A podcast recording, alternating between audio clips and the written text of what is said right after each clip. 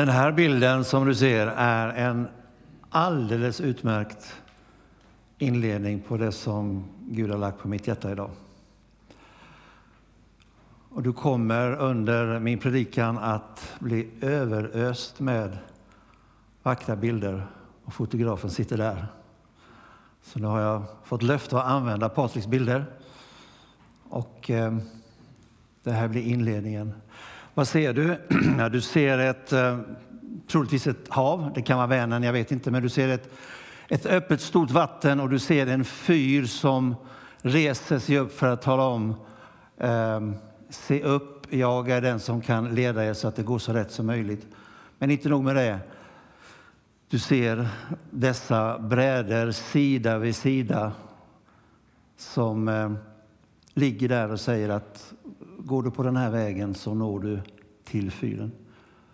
Eh, jag vet inte hur du, du, du har en bra kamera Patrik, det vet jag, men du är en mästare på att komponera och arrangera så att det här är vackert. Men det blir inte bara en bibelpredikan utan vi ska låta det här bara få vara vår inledning. Men tack Patrik att vi får använda dina bilder.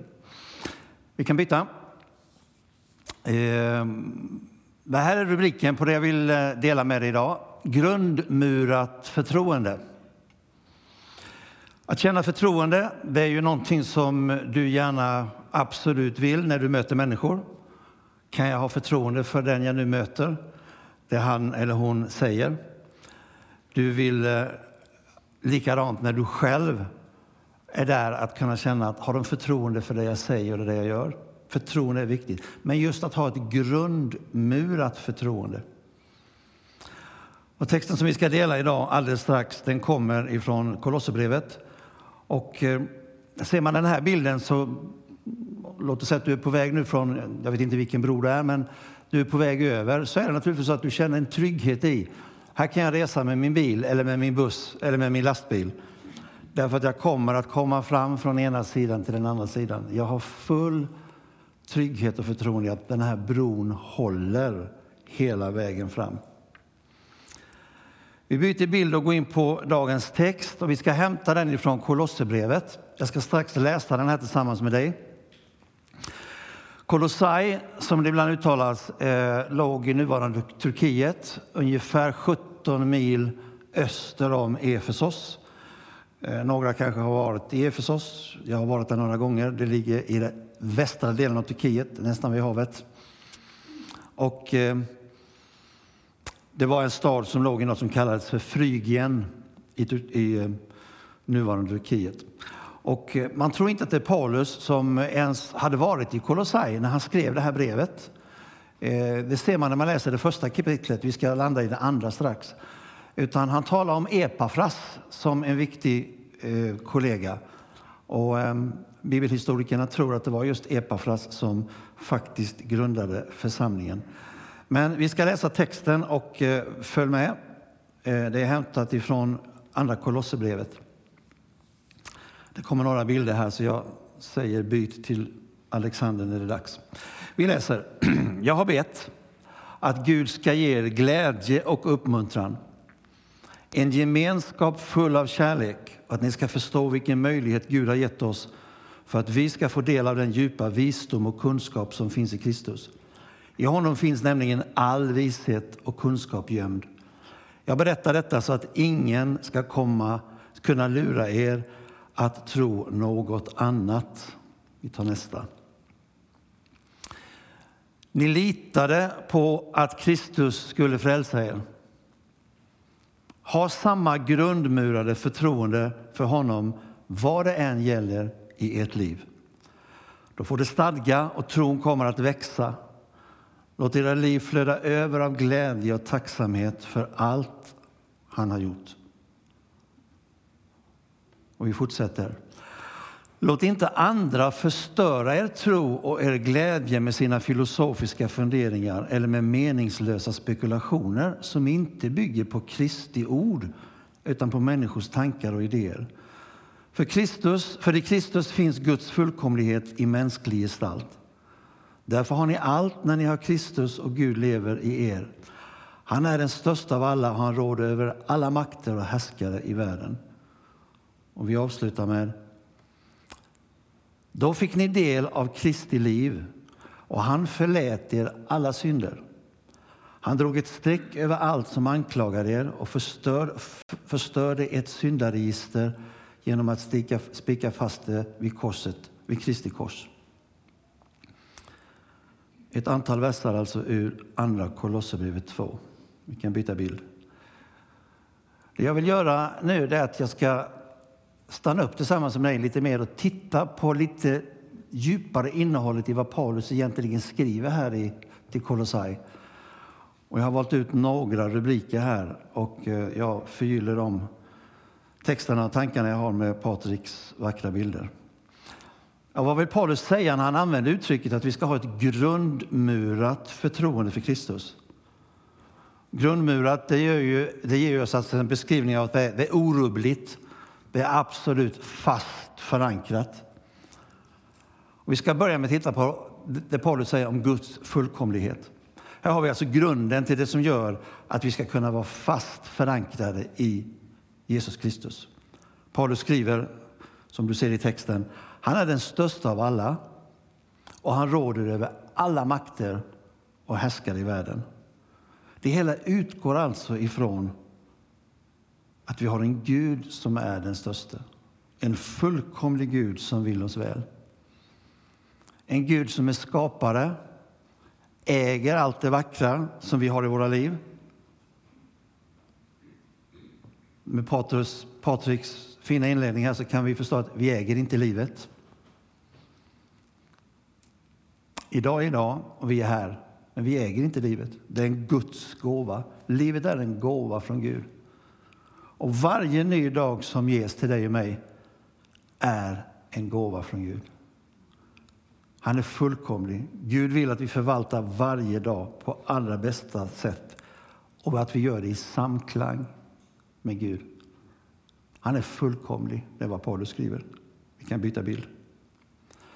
Paulus säger också att, där han fortsätter att i Kristus där finns all vishet och kunskap gömd. Alltså en fullkomlig Gud som i Kristus har all vishet och kunskap gömd. Är det då en tanke från Guds sida att du och jag ska få del av den här gudomliga visheten och kunskapen? Precis så är det. Det är det Gud vill. Att få leva tillsammans med Gud i Jesus Kristus det innebär att vi får del av Guds vishet. Och vem är den av oss? Eller varför skulle vi säga jag är inte så intresserad? Om detta är den ultimata visheten från han som har skapat, om vi nu är där i vår tro, att det är Gud som har skapat det här. Sitter du och lyssnar och tror att, jag tror inte Gud ens existerar i det här, men då har vi ett annat samtal som vi får föra. Till exempel den första september när vi startar Alfa kan vi föra ett sådant samtal. Det är bra. Men om vi utgår från att det är just Gud som är skapare till den här. Det räcker ju att titta på nästan vilket naturprogram som helst så kan du innebära... Alltså, då sitter du bara och säger, men hur fungerar det? När Carro och jag och flera av oss har fått, fått möta ungdomar i idrottskonfan eller i basic-konfan.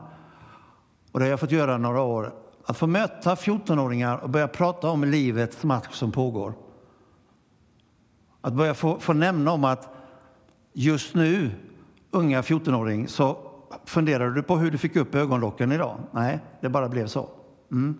Och här sitter du och, och den här maskinen, den fungerar. Det är en otrolig vishet bakom det. Varför skulle vi inte vilja ha del av den visheten och kunskapen? Och det är precis vad Paulus säger.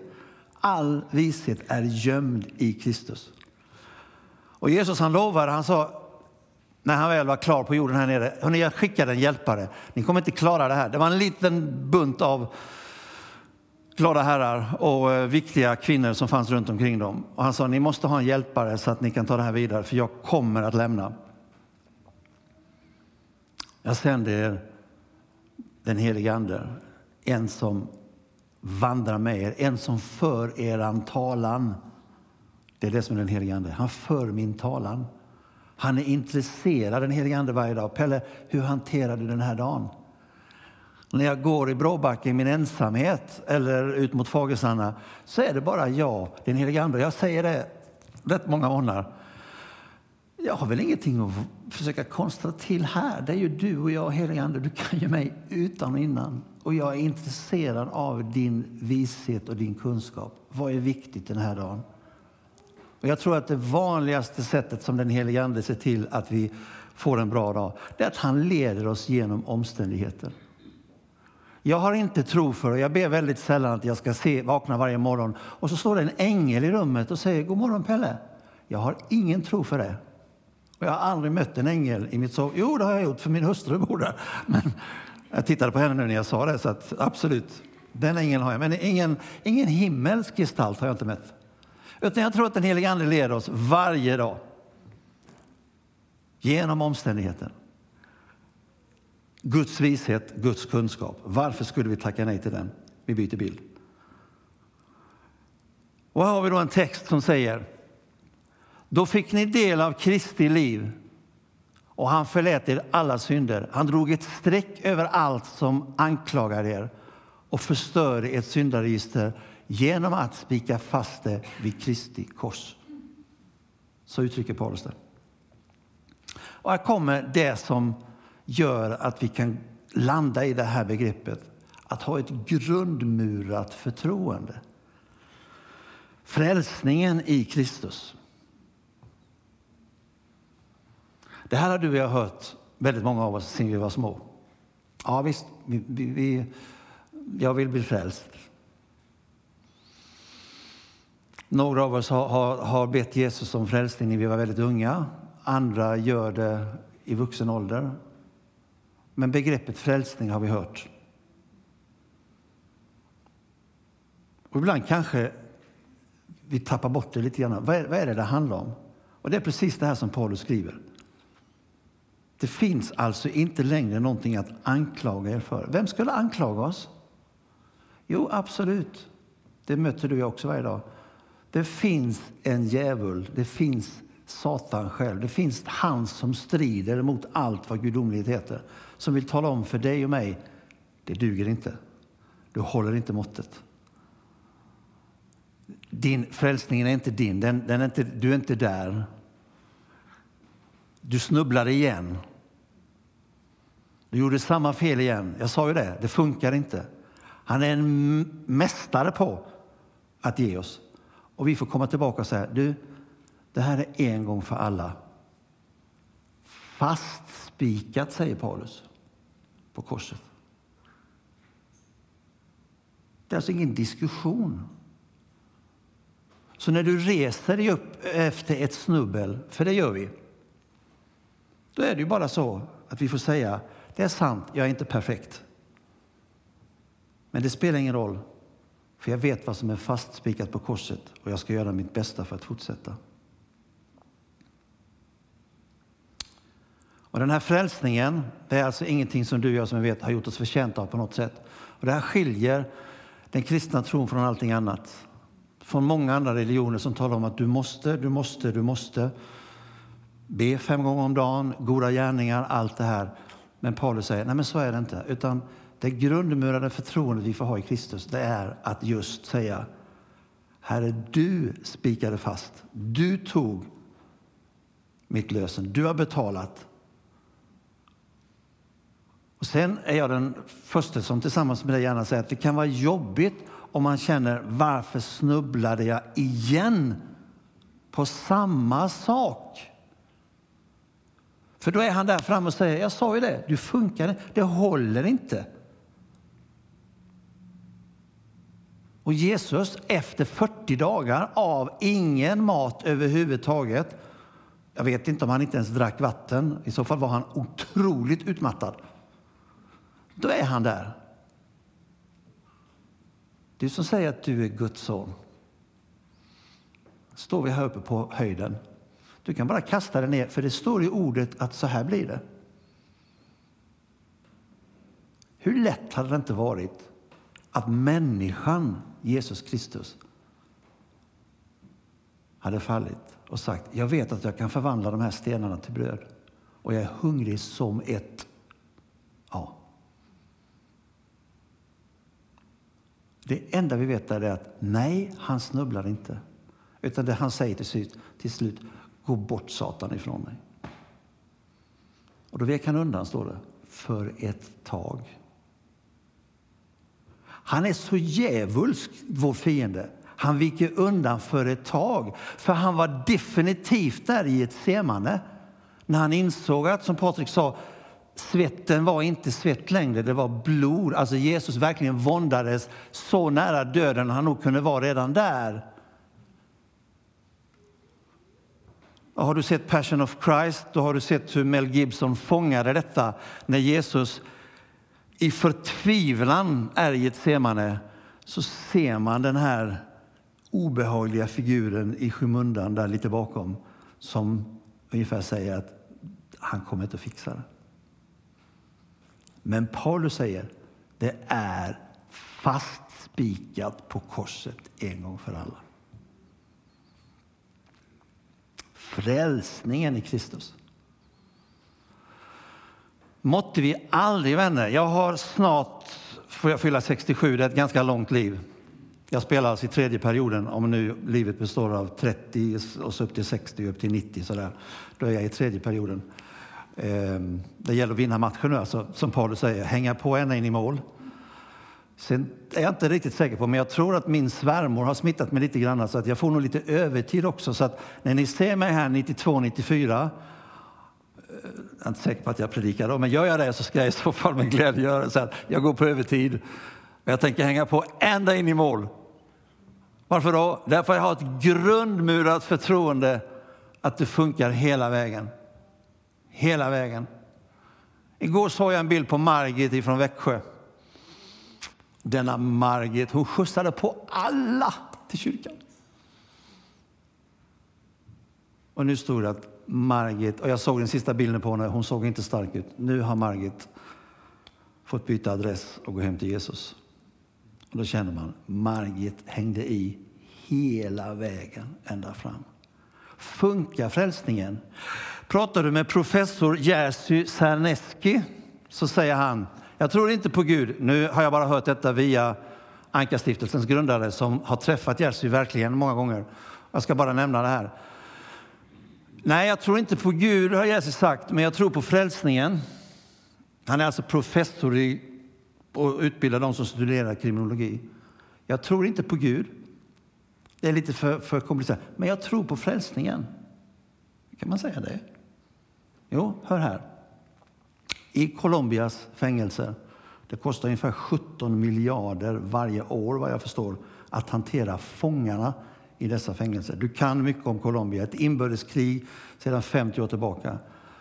Alla dessa gerillor som härjar kring kokainet och allt annat skit som finns. Men det var tre personer från polisen i Sverige som faktiskt for ner till Colombia. Två av dem var just studerande kriminologi vid Högskolan i Gävle. Och det var efter det att, att just deras professor Jerzy hade sagt att jag tror på frälsningen. Det är någonting som händer där. Varför då? Jo, förra året så var det över 12 000 fångar. Hörde du 12 000 fångar som säger vi har tagit emot frälsningen här inne i fängelset. Det här har skett under flera år. Hur kan detta... När jag står här och predikar nu, nu vet jag inte, de sover kanske där borta, men i alla fall, det finns de som, jag tappar hans namn nu, men, men ehm, det spelar ingen roll, men han har nog livstid gånger tio, så jag vet inte om han ens kommer ut. Men han är frälst, han finns i fängelset och han vittnar för sina vänner. Han läser Markus evangeliet med dem. Om 12 000 fångar med den bakgrunden får ett förvandlat liv, då funkar detta. Det håller. Frälsningen i Kristus. Visst är det så, Bengt? Ibland blir man engagerad när man predikar. Och så är det nu. Vi tar nästa bild. Vi fortsätter titta på Patriks vackra bilder också. Glädje och uppmuntran. Så här är det. Gud vill alltså uppmuntra dig och mig i, den här, i det här förtroendet. Han vill ge oss glädje och uppmuntran och han vill att vi ska förstå vilken möjlighet vi har just i Gud. I en gemenskap nära honom. Vi byter bild. Vi har allt, så säger Paulus i andra kapitlet. Vi har allt. Därför har ni allt när ni har Kristus och Gud lever i er. Och, och tar du allt nu med stora bokstäver, om du har allt i Kristus, hur märks det? Och vad innebär det? Gud lever i dig, alltså i Kristus har du en levande full glädje, sa vi, en uppmuntran. Det är nästan en ofattbar tanke. Alltså en grundmurad verklighet. Vi har allt. Vi byter bild.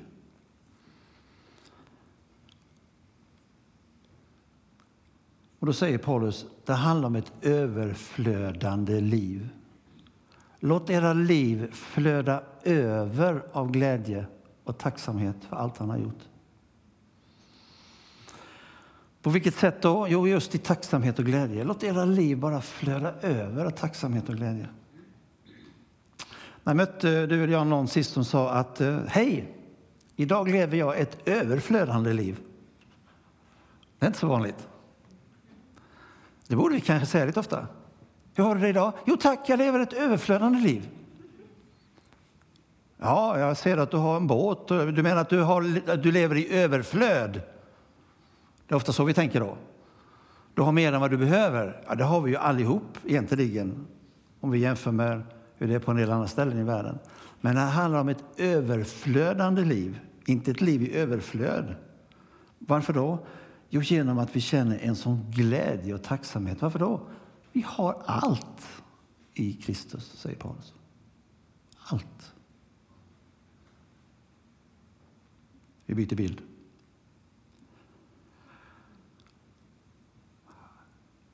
Och när vi pratar om att ha allt, då måste vi komma in på det här ordet igen, nämligen du och jag är satta att förvalta. Och texten säger då, och nu har jag bytt över så att nu har jag en text från Matteus.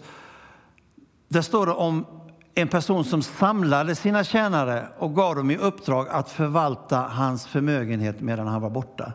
Det här nämnde Bengt om igår när han hade en undervisning här också. Matteus 25. Det är Jesus själv som ger lärjungarna en berättelse där han vill tala om det är ett förvaltarskap. Alltså det här livet Gud har gett dig som du inte äger, som jag sa innan. För det gör vi inte. Jag vet inte om jag står här imorgon. Men Gud har sagt, så länge du är i liv, Pelle, så vill jag att du ska förvalta, vilket då? Allt du har i Kristus. Och då kommer den här berättelsen. Och det intressanta är att Jesus säger att, titta, han samlade sina tjänare och gav dem i uppdrag att förvalta hans förmögenhet. Med andra ord, du och jag äger ingenting. Ingenting. Och här handlar berättelsen om talenter, om pengar. Jesus hade inga problem att prata om pengar. Och vi fick en god, riktigt god undervisning igår på församlingskvällen om det här. Och det här är precis när vi pratar om vår framtidsfond. När vi pratar om att vi ska ge till den här kyrkan.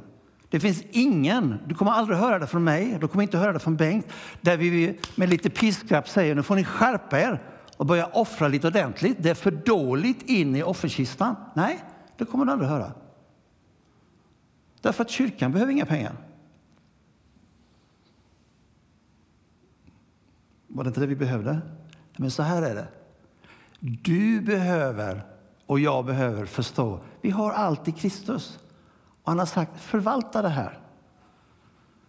Ja, så det gäller det bara att öppna kontona då och, och skicka in en jättemassa pengar till Framtidsfonden? Inte alls. Gud har sagt den som vill bygga ett torn sätter sig väl och kalkylerar och räknar på. Alltså med andra ord, Gud har bett dig och mig, använd huvudet när du förvaltar. Det står ju inte att han som fick tio talenter gick och slängde iväg dem. Nej, han sa, vad gör jag med det här? Varför hade han fått just tio? Han jämte där fick bara två. Jo, säger berättelsen, efter sin förmåga. Det är det som är intressant. Jag ska inte förvalta någonting annat än vad jag har efter min förmåga. Och han med de tio, han förvaltade det så klokt. Så när han väl skulle redovisa sa han, du, jag har förvaltat det så det är tio till. Bra, du är en godkännare. Och du kan berättelsen, många av oss i alla fall. Men han som bara fick en, han tänkte, här gäller det att vara försiktig och grävde ner det. Det var inget förvaltarskap. Nu ska inte fastna i en ekonomipredikan här, utan jag vill bara säga att det här finns med när Paulus skriver att vi har ett förvaltarskap, du och jag.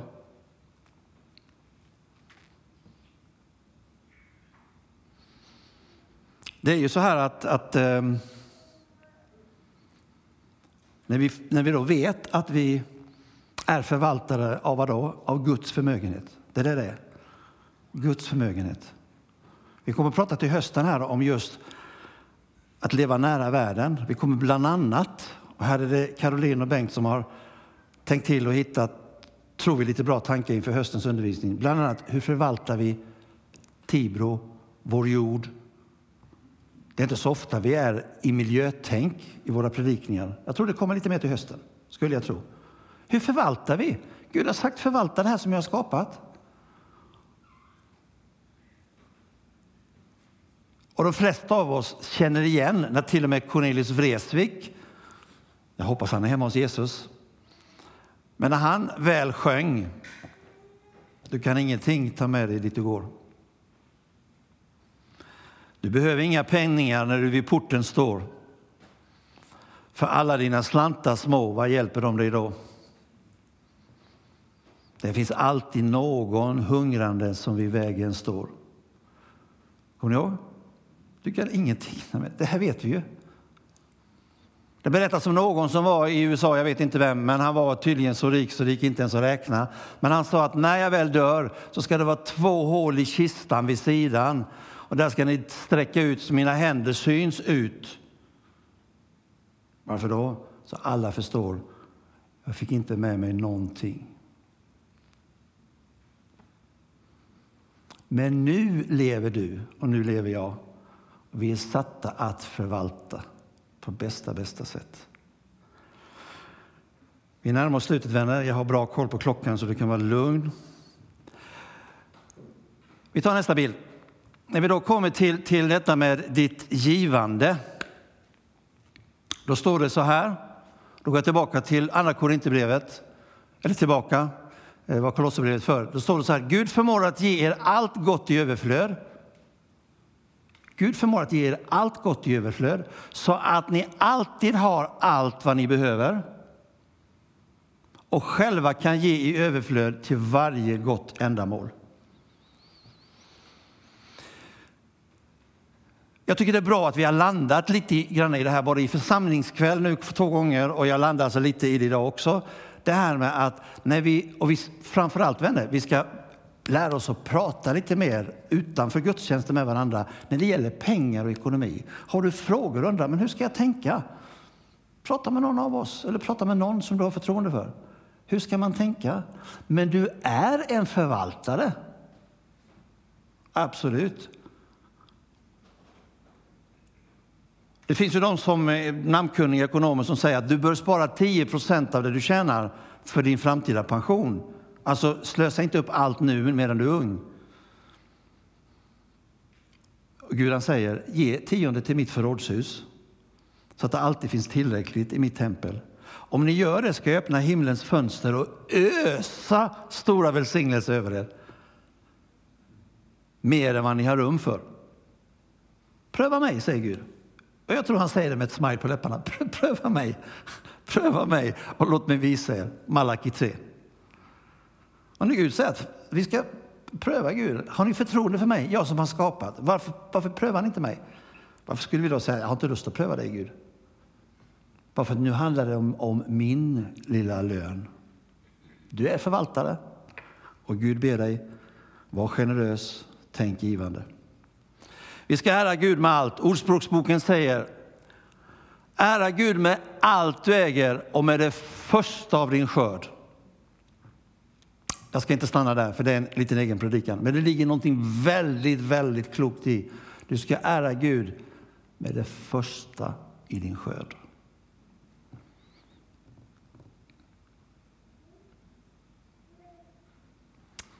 Jag har bara en bild kvar. Nej, jag har två bilder kvar. Jag ska ge dig en liten personlig berättelse och nu ska du lyssna på den här. Inte tro att det ens är i närheten av att jag slår mig för bröstet, utan jag vill bara, för det handlar inte om det, utan bara när vi är i ett bra förvaltarläge, vilket jag inte alltid har varit, absolut inte. Och när vi upplever att Gud bara talar till oss. Det här var i Växjö för väldigt, väldigt många år sedan. Jag hade fått lära känna en god vän som han levde absolut i fyllan mer eller mindre hela tiden. Jag var hemma och hälsade på honom någon gång, en lördag förmiddag kommer jag ihåg. Hans sambo öppnade och det var ingen rolig syn.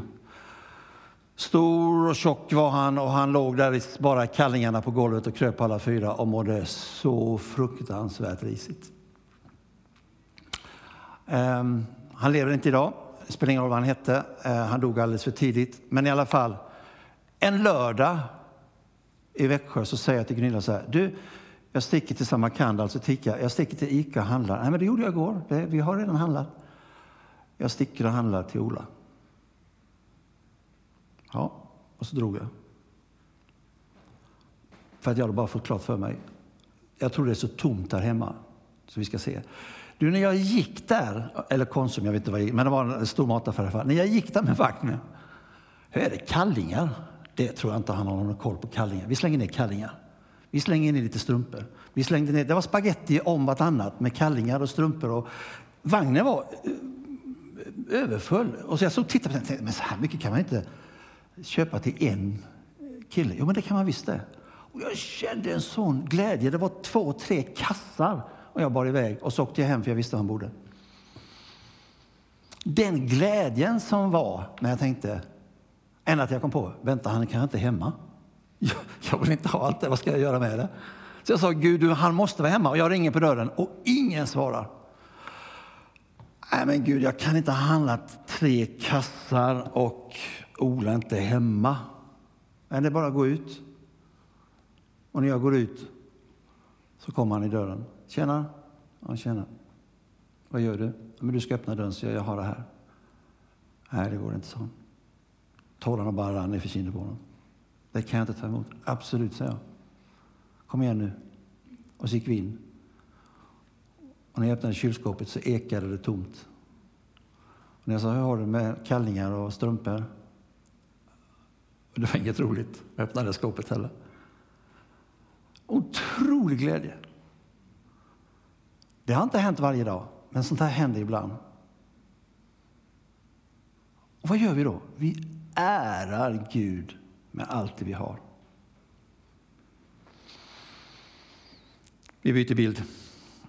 Vi kommer tillbaka till alltså, det är ett grundmurat förtroende. Jag väljer att läsa texten en gång till innan strax Katrin tar över. Ni litade alltså på att Gud skulle frälsa er?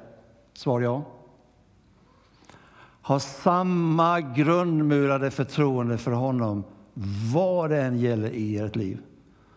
Då får det stadga och tron kommer att växa. Och vi tar den sista bilden och så säger jag stort tack Patrik att vi fick använda dina, jag fick använda dina bilder. Eh, och eh, låt den här bilden få bli avslutningen